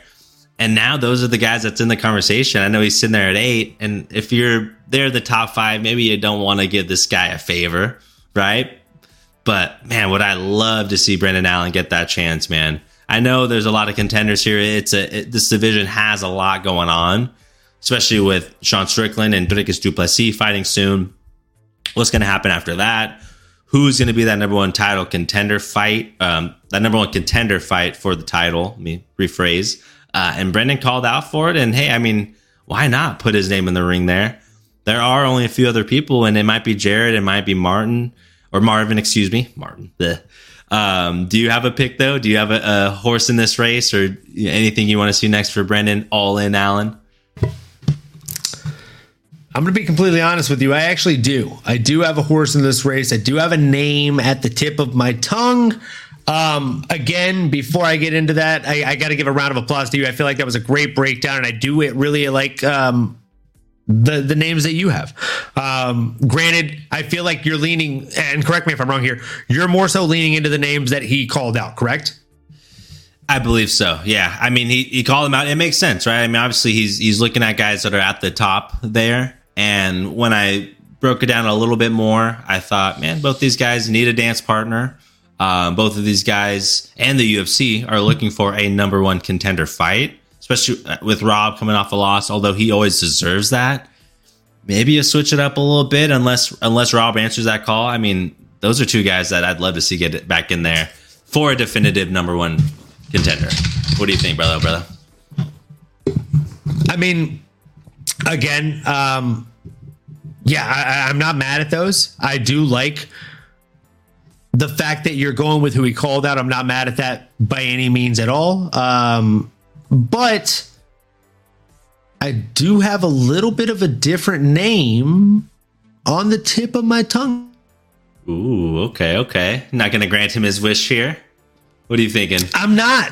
I'm not going to grant him his wish here. I'm going to change the game a little bit here. I'm gonna. I'm gonna change it up. I'm gonna call out a little. Uh, a little bit of a wild card. A little bit of a wild, wild west matchup here.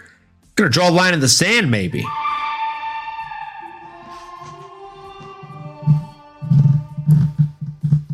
Going to call out Robert Whitaker, the Reaper himself. Oh, that is a true I think number the one. only thing that makes sense is a number one contender title shot to get that rematch against Sean Strickland. And I think the only thing that makes sense in this case is that match against Robert Whitaker, the Reaper. Um, what do you think about that matchup? Dude, I love that. I love that. Rob has beat Jared. Rob has beat Marvin. Rob has beat just about everybody and anybody except Israel Adesanya and Dricus du Plessis, who just had a powerful performance over Rob back in, uh, when was this? July of 2023. That's a great one. I think that would be a true number one contender fight. My thoughts is just, is, is Rob, is that what Rob wants? I think that's my only question is this what Rob wants? Is he ready to get back in there, put that loss behind him, or I don't know, man. Is he coasting off in the sunset? Where is his head at? Where is his motivation? That's that's my only concerns with Rob. I don't know where he's at. Is he ready to climb Mount Everest again?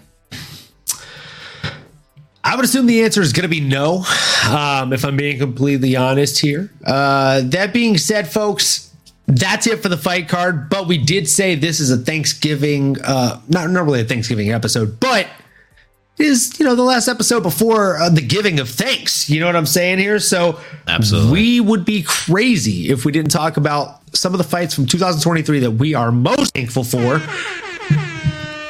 So, that being said, I am going to go ahead and jump into this. I'll take the lead. I'll let you start off with your favorite MMA fight. I'm not going to steal that thunder from you with mine, but I would be remiss if I didn't give honorable mention before we even kick off our favorite MMA fights, uh, or fights rather we're most thankful for in 2023.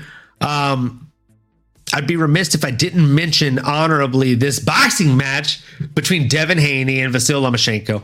Um, what an absolute barn burner of a match. Have Devin Haney ended up getting the win via a unanimous decision. Personally, I thought it could have gone either way. Very, very close to contested match. I mean, one man is 11 years older than the opposition. Just an absolute inspiration to the old dogs for folks like me when it comes to going against young folks like Nano. Bless you, my friend. Bless you, bless you, bless you.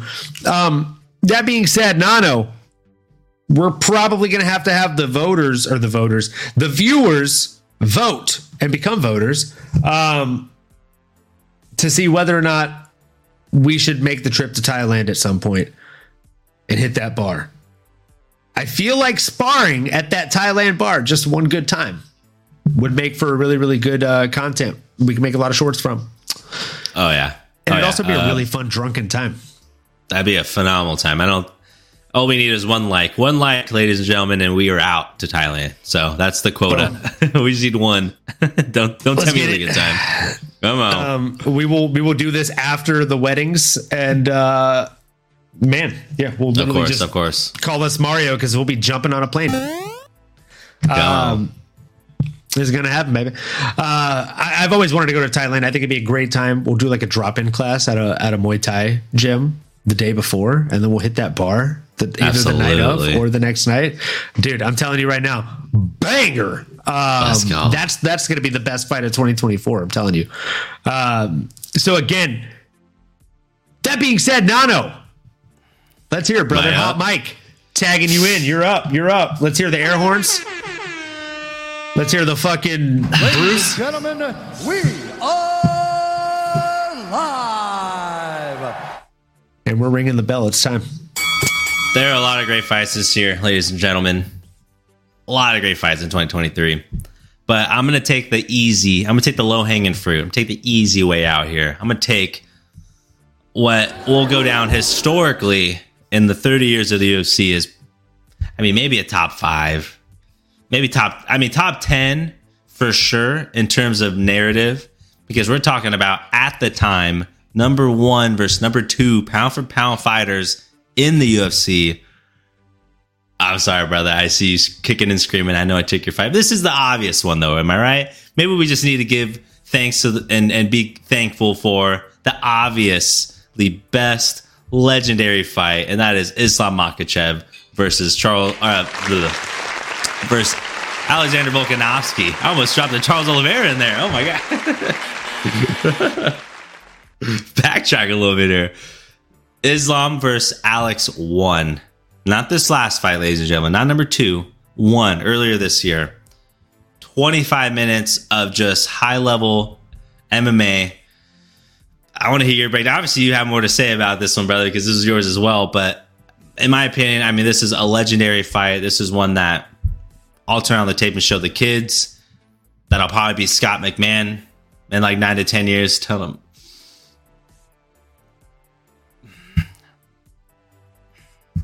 Can't talk about that because that's how emotional, that's how invested I am in that. I wish I had the music from that meme queued up. We need to talk about these before. we will. We will. We'll add, we'll add that one. You surprised me. You've been on it all day, brother. Huge shout out. Very thankful for your uh, your drops. but uh, I mean, how is that not the best fight of this year? How's that not the best fight of the 2020s? How is that not just one of the best fights we've ever seen? I mean, two of the best going at it, and it was down to last minute, and the guy that we thought was losing almost won, or did he win? Who knows? We still don't know. That's like the that's like the Michael Jordan Kobe debate. I mean, it's like there's never an answer. We just will never know. I mean, we know Islam obviously won, and then he validated it. But what are your thoughts on that fight overall, man?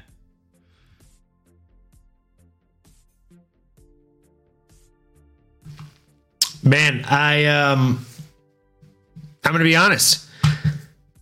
Can, can we just rewind to the moment where you you stole my my favorite fight of the year? You know what I'm saying? Um, You would have went first then, huh? If you'd have known. man, what I have. You're definitely not wrong. I definitely would have went first. Um, so, man, that, that that was easily my number one fight. The way that Islam Makhachev was able to set up that kick, he threw I think like three to four uh, leg kicks and, and like two to three body kicks. He just kept setting it up, tap tap tap tap tap tap, making making his opponent block lower and lower and lower, and then clap. And and mind you, Alexander Volkanovski, he was number one pound for pound for a gosh darn reason. Okay, his guard was low, and he's like, oh no. It's coming high. And he started to raise his guard, and Islam's like, That's okay. I'm going to adjust and just lift my kick about an inch higher. Clip, hit him right on the top of the noggin, knocked him the hell out, and that's murder, she wrote, folks. And that's what made it so brilliant. Not that it was such a brilliant knockout, not that it was so beautiful to witness as a knockout, but the fact that he set it up so magnificently. Um, now, if we're talking about other fights that really had me on the edge of my seat, if I'm being honest, most of the easy picks are going to be title fights. Am I right, Nano? Is that fair to say? That is fair because there were some big title fights. Obviously, Izzy and Alex twice. I mean, come on, there's some big ones, but Izzy I think and I know where you're going. I mean, mm-hmm. I don't think you know where I'm going. I think you have no fucking idea where I'm going. If I'm I being think I know where I'm going, And and I hope it's not the same direction you're going. Tell me, lay it there's no me. chance. There's no chance. If we're going the same direction, bro, it's it's just a hive mind effect. And I, as much as I would love that, I just think there's not a goddamn chance in hell. Um, I'm gonna go with just a, a crazy, crazy off the wall one here, and say Jeff Neal, the real deal, coming in against Shavkat Rakhmonov. Uh, was that the one you were going with? No chance. Stop, I have the highlights pulled up. I swear. bro. Are you fucking? Are you kidding me? I swear. I was You have UFC got to be kidding me. There's literally Bro. no chance, dude. We They're didn't even talk about choices. this. They're the obvious choices, though. It feels like no. I love you so much right now. I feel like a proud. This is a proud father moment. Are you kidding me? I love That's it. incredible. I love it. My gosh, this is the I mean, epic bro. turkey moment of the episode. My God, Hey, dude. I, Don't- like, I, I honestly, like, I'm at a loss of words. no, honestly, I, I, gen- mean, I genuinely can't believe. and I was going to lead off with like in terms like we're ta- we just cover the best like technical fight, but if we're just talking about the best brawl, like the best like viewers brawl, and as soon as you said like on the edge of our seat, I remember jumping up and I was in the living room at uh, my boy Victor's house where I was just at with my other boy Felipe, who trains, and we're there, we're watching it, and we jump up. I mean, Jeff Neal rocked and Shavkat, Shavkat rocking Jeff Neal. I mean, it was it was like that. Uh, what's that game? Um, As Kenny Florian would say, it's robots? Rock'em Sock'em Robots. yes, Rock'em Sock'em Robots. That's, we just had our I was literally queuing We up the Kenny Florian quote before you even said the little. What's that game? That was perfect. We just had our Eric Florian moment. Let's go. Rock'em Sock'em Robots. It's Rock'em exactly Sock'em Robots. what a great! I can't believe that, dude. And that was Duffy, right? That he was saying. Speaking of Duffy, dude, Duffy, BKFC. Good God, with hair, looking like John Cena. Looking like. Tarzan. Oh, okay. I I mean, Tarzan, John Cena. I'll take it either way. I mean, I mean, he looked like he's ready to find train, dude. Oh, absolutely. He definitely no. He, Tarzan's a better one. Tarzan's a better one. Uh, but I can't believe he's back. Either way, he was cracking coconuts, brother. Either way, he's gonna get his face smashed. That is crazy. We should break that one down soon, huh? BKFC, that's coming up. I'm I'm down, dude. I'm down. I'm down for BKFC. I'm down. Well, some times on our hands, Um, but hey, we're both very thankful for dude. the same fights this year. That's hilarious. Shavkat Rockman. Up. That's fucking hilarious. I'm like, all right, there's maybe I literally when I wrote down my notes today, I kid you not, I was like, okay, there's maybe a chance that he picks my number one fight. But I was like, all right, my number two is like unique. It's it's MMA anomaly. Like it's MMA, but it's an anomaly. It's It outside of the norm. It wouldn't be everyone else is different. And I'm like, bro, how the actual fuck? I'm genuinely shocked, bro. But like for me, same thing. Like I was watching that fight, and I remember being genuinely like concerned for Shavkat. A because, like you said, Jeff Neal was throwing bombs. Dude was throwing lead haymakers. Bah, bah, bah. Like he was, dude. Lead, uh, lead in the hands. Venom in the shots. He was trying to hurt his opponent with almost every single shot, right? So, his opponent, though, looked like an absolute banger. Shavkat Rakhmonov, you know who we're talking about, 17 and 0, Mr. fucking banger finisher himself. By the way, 100% finish rate. And I'm not talking in the UFC, I'm talking in MMA. What? Shavkat What? Rakhmonov has never fought professionally and not finished the fight. Oh, by the way, he's never fought professionally and not won the fight. Eight KOs or TKOs, nine submissions, zero decisions. He is the epitome of Dana White's favorite style of fighter, and that is a finisher. That is an exciting fighter. And what the fuck did he do when he went in there against a game opponent who was not willing to take no for an answer, who was not willing to go to sleep, who was not willing to get put away by strikes? He couldn't even take him down, folks. He went 0 for 4 on fucking takedowns. For the first time in his professional career, he found someone he could not get to the mat. What does he do? He keeps him standing and he still fucking submits him. He choked him out standing the F up with less than 30 seconds to go in the fight. Sorry, less than 40 seconds to go in the fight. Come on. Folks, I mean, it's just ridiculous. Bonkers. Sorry, I don't want to quote. I don't want to. I don't want to state misfacts. It was 43 seconds left in the damn fight, but still, And he big on. brother choked him. I know. It's like the Shavkat choke. I don't know what you call that. The uh, the big brother choke here. dude. It was nasty. Nasty. it was Nothing pure absolutely violence. nasty.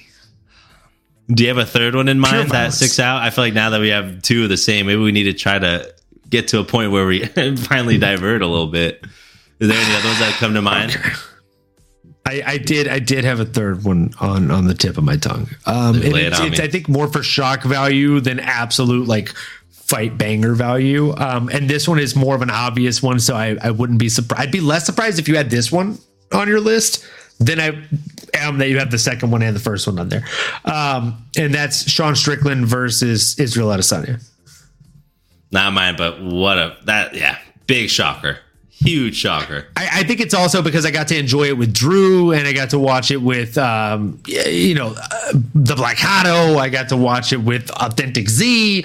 Like I got to watch it with a lot of the homies from out in the area. You know what I'm saying? Um, Yep. I love and that. It, it was nice. It was nice. We got to enjoy it for old time's sakes at Buffalo Wild Wings. I asked them if I could uh, get the poster from the event as we were walking out, and they were like, "Yeah, we're just going to throw it in the trash can." So they gave me uh, two of them, and I gave one to Drew. Sick. They're gonna throw away. What the heck? Dude, I have I so fun fact. I was going through my posters, laying them out how I want to uh, organize them in the background for the future, and um, Uh-huh. I realized I have gotten three of them. Anderson Silva versus Chris Weidman, one. Oh, sick, sick. First time Anderson Silva lost like that ever. Um, GSP versus Johnny Hendricks. That's fire. That's straight fire. and Sean Strickland versus Israel Adesanya. So basically, every Oh. time I oh. go to a Buffalo Wild Wings, there is an upset, like a significant upset. Wow. Yeah, Isn't that insane? Like that, those That are the wild. three. that is wild. Jeez. I mean, that's so cool. Like cool. Ronda Rousey versus Miesha Tate one in the UFC is on the Jeez. undercard poster, like as the co-main event for the Anderson Silva one. So sick. that is fucking baller. That's baller. Yeah, I'm gonna hang all those up behind me in the background at some point. I'm, I'm I just need to get frames for those. God damn, I'm gonna have to get one now too, man. Because um, the only one, well, the only UFC event I went to was with Amy, and that was UFC 269, and that was uh, Oliveira versus Dustin. Unfortunately, obviously, you know, not ideal, Oh, but I know. you're the And chosen one, Anakin. You were chosen, and and and uh, Amanda got upset by Juliana Pena that night. Seeing that in person was wild. You want to talk about hearing. And, and like You were there, football like in person, in person. Yes, we were in Vegas. That was like our, my Amy's that. birthday gift uh, a couple years ago. I hate Dude, that. Fire. Sugar Sean was on that card. Tai Tuivasa was on that card. I'm so happy you told me that, bro, because like me and you still have yet to go to a live event together, and I will never invite you to a Dustin Poirier event now. I'm bad luck. I'm bad luck. Honestly, if if that means he wins, then I will I will happily I will happily opt out. I feel like the laugh soundbite is like your favorite one. I, it's, it's me. that's, that's my life. I do always It's- giggle it's- at. It's pretty good. It's on. Um, so what was your third? What was your third pick? Let's hear it. Um, well, I was gonna say honestly, it was I was gonna say both Alexa Grasso performances. Just thankful for Alexa Grasso. I think was the ultimate sentiment. I mean, the fact that she beat and upset Valentina the first time, and then she came back around, was able to do it again, even though it was close. I mean, a lot of controversy, but the reality is, I'm thankful that we have at least one Mexican champion still remaining. At one point, there were So it's crazy that both happened in 2023. That's just crazy, man. Big year. I know, man. Yeah. And what's even wilder was the first time that she upset uh, Valentina, that fight, that card. I mean, you know, sometimes you do our DraftKings betting. I I bet all the favorites, and I hit on eight of the ten. That was the ninth leg.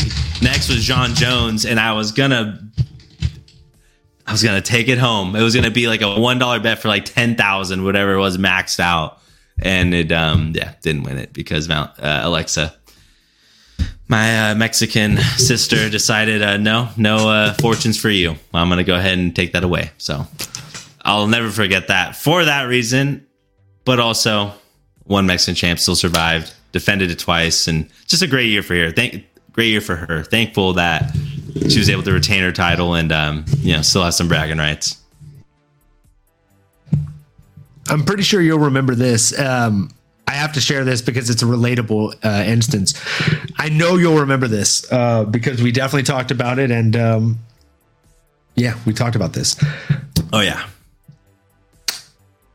The closest I've ever come to hitting very, very big was a, um, I think it was a ten dollar bet to win twenty two thousand five hundred dollars, and uh, we ended up uh, betting it twice, so it was twenty to win uh, forty five thousand, and uh, we hit six out of seven picks. And uh, listeners, do you want to know what the seventh pick was? It was Juliana Pena versus Amanda Nunes, which I just found out that fucking this guy was at. oh no, I saw I saw that this dissipate in real time. um, oh no, it was a sad night. oh no, I'm one so sorry. hit. Yeah, I, well, Um, again, I mean, you were probably just like half the crowd, and I'm I'm sure there were a lot of yous in that crowd because it was. I mean, I've never felt a crowd just like a stadium just like just go silent. I mean, flat. Like there was so much buzz, all these knockouts, all this fun stuff. And then it was like, oh, oh, it got silent. And then it was like one, two. And then you could like hear, then you could like almost hear the corners. And we're up there. It's not like we're in the VIP section there. I mean, it was flat. And boy, that was, yeah. I'm going to get that one. I'll probably get that one on this wall right here somewhere. I want to say that it was, uh, if, if I remember correctly, it was like, um, fuck, who was it? Tai Tuivasa, Dominic Mm-hmm. Cruz, Josh Emmett. Uh, Garbrandt was on is- that one too. is Cody Garbrandt was on there. And he got beat by a Kai Kara-France. Cody Garbrandt Yep. was on there, and I, I bet on Kai Kara-France against him. Good one. Good one. Um, that was the I think that was the one time I've ever or no the, the one of two times I've ever bet on Sean O'Malley. Mm-hmm. I bet on Jeff Neal over Santiago Ponzinibbio. Nice. And I bet on Juliana or sorry, I bet on Amanda Nunes and I stayed away from the Dustin Poirier fight. Ah. Um, and then Juliana Pena blew it. And um, you know, it was That's only 20 bucks. Uh, but you know, it's also only 45,000. I know to be that to be that close. If you feel it, if you feel it a little bit. Oh man, that dagger in the heart for sure. oh man, Uh, that's why we love this sport, brother. right? And, and yeah, here we are. Yeah, here we are. Not jaded at all. We still love it. We still come back for more. we still get back up. We are still ripping and roaring and ready for uh, what two weeks from now. Absolutely, man. That that won't come soon enough, Speaking man. of weeks, it, it'll yeah. definitely sneak up on us before we know it. That's going to be a banger of a card. I literally just mentioned uh, Miesha Tate versus Ronda Rousey. Speak of the devil, because she's fighting in two weeks against Julia Avila on the undercard. Let's and uh, go. this is another one that's got a lot of sleepers on it. We, um, if I'm being completely honest here, we do have is. As much as in this case specifically, I really hate to admit it, we do have a little bit of breaking news here, guys.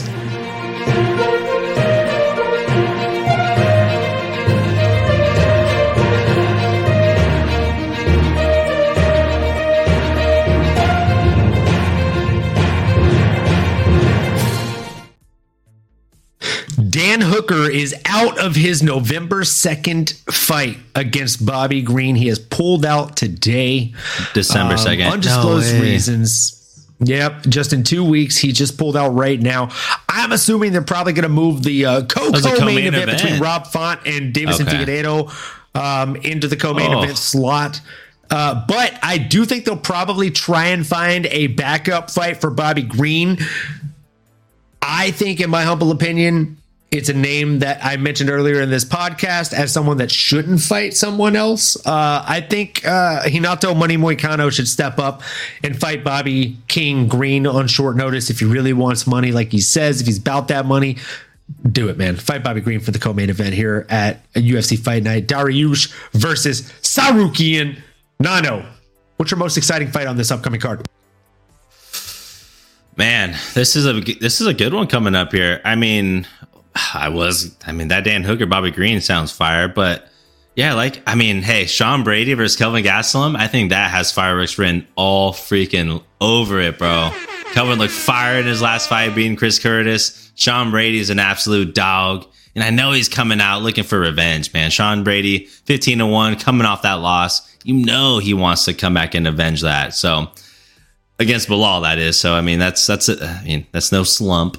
But boy, that's one that I've definitely circled, and I can't wait to break down with you, brother. Um, after this holiday, but man, Dan Hooker's out. Bobby Green's already, you know, going to the the X and saying, "Hey, who else is gangsta? Who else is going to step up and and and uh take on this challenge?" I'd be curious, man. I don't know. I guess uh, RDA threw his hat in the ring there. That'd be fun. RDA always throws his hat in the ring. That's what he does. Jared Gordon demands a, a rematch. You throw Jared Gordon back I'm not in mad there. at that either. Jared Maybe Gordon that's the move. against Bobby Green. I'm happy with that. That's the move, dude. That could said definitely be the move. I wasn't even thinking about that one. Run it back. I Run mean, it- dude, he up, looked good. He he didn't get hurt. There's and the and oh, as long as he doesn't admit to having a concussion prior to going into the event, let's uh, let's make sure you know you're actually healthy. I mean, not to you know ay. not to make light of it, but it's like, hey, if he's healthy, which again he just he's coming off a knockout, he was just in shape. Even if you have to do it at a catch rate, whatever, who cares? Just make it happen. Be gangsta about it. I like that. Terrence McKinney threw his name in the ring too. Hmm. T Rex, huh? I mean, whoever's willing to sign the dotted line, right? I mean, I'm curious to know who who Dana White and and uh, Brass are calling, but Jared Gordon feels like the obvious one, does it? If he's healthy, why not throw him back in there? Oh, absolutely. That feels like the obvious one. I mean, moving moving into the next fight real quick before we call it quits on this talk here about next week. I don't want to get ahead of ourselves and go over the whole Of card course, here. of course. Um, if we're talking about fights that I know are going to be exciting and fights that I already know my bet in the future preference on, it's going to be the under 2.5 and it's going to be the uh, the fight as a whole being exciting. And Punahele, story time, Soriano, because you know he puts folks to sleep, coming in against Dustin Stoltzfus, who actually has a knockout win over one of my former coaches that I loved. Um, in Dwight Grant. Or sorry, he actually has a unanimous decision win over him. My apologies. But that being said, between these guys, they have over 30 fights. Okay. Over 30 fights. And between the two of them, less than five of them have gone to decision. These guys are both finishers. They both like to wear it all out there and leave it all out there on the octagon and on the canvas. Uh, that being said, the under 2.5, probably a pretty safe bet. So I like uh, that. I think time's going to be on our side. I think the knockouts are going to be on our side. And I think uh, if you want to win some money, probably put a couple of soft units on that. Um, maybe a couple hard units. I don't know on that. Uh, on the under on that fight. Maybe parlay it with something else that you're very confident in. We'll give you some love that. confident picks on that one too. Um, I personally think the main event, which obviously it's the main event for a reason, Arman Tsarukyan versus Beneil Dariush, aka Benny from the block, um, aka one of very few Assyrian fighters in the in the UFC. Shout out to the man. Shout out.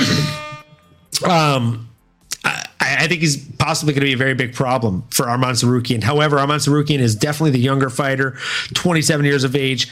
He's an absolute stud. And even though he is two inches shorter, he's got literally a 1.5 inch reach advantage or a, a half inch, sorry, a half inch reach advantage. Um, so he's multiple inches shorter, has a slight reach advantage.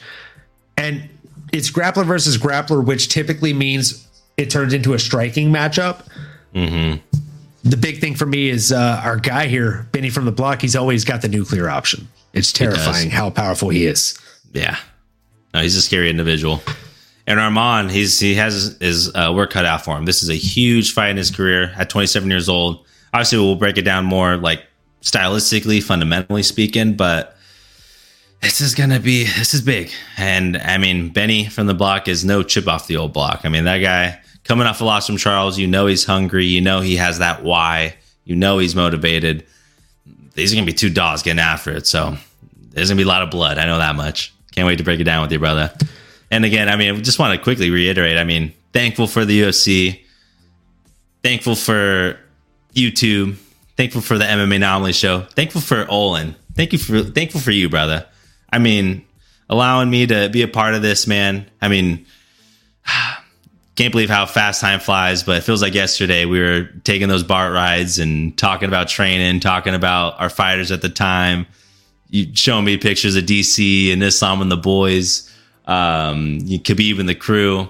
But again, I'm thankful for you, man. Thankful for our friendship. Thankful for the platform. Thankful for Mad Max. Thankful for um, JJ Smoke. Thankful for uh, Miss Mary. Thankful for Amy. Thankful for everybody that's part of the community. Drew, Eric, uh, Blacado. Um, I feel like I, I know I'm missing some names. I'm sure you'll pick me up here, but just thankful for everybody and you know sticking with us and and you know bringing nothing but good memories, bringing a smile to my face, and allowing us to uh, you know share the time with you. So much love, man. Let's go. We we need to have this thankfulness happen more often, but hey, once a year, got to get out the formal thank yous and uh, much love, brother. I, I couldn't have said that better myself. Let's give it up for the turkey, folks. um, absolutely love that guy. It's my holiday. I, I honestly like you're thanking me for for including you in this. Like I'm thanking you for being willing to be included in this. Uh, having a co-host makes it extremely fun. Like whether you know, you're as knowledgeable in the grappling or, or whatever strikes are going on as I am or not. Like that doesn't matter so much as the enthusiasm. And that's something that you always bring to the table every single time. Um, speaking on Thanksgiving. And yeah, there there may have been some people that we forgot here. Um, looking at you, Authentic Z, looking at you, Kansas City Party Boy, you already know what's up. Um, looking at all you guys and looking at the other, what 1020 people that we didn't name that just watch and lurk and don't comment on the videos and, and, don't participate in the live chat, but at the same time, still tune in after the fact of the live stream, still tune in sometimes during the live stream. Either way, whether you're lurking, whether you're you're participating in the live chat, we appreciate you. We love you all being a part of this show, being a part of this channel, being a part of this podcast, and most importantly, being a part of our lives and being a part of our growth as as hosts and as fans of mixed martial arts.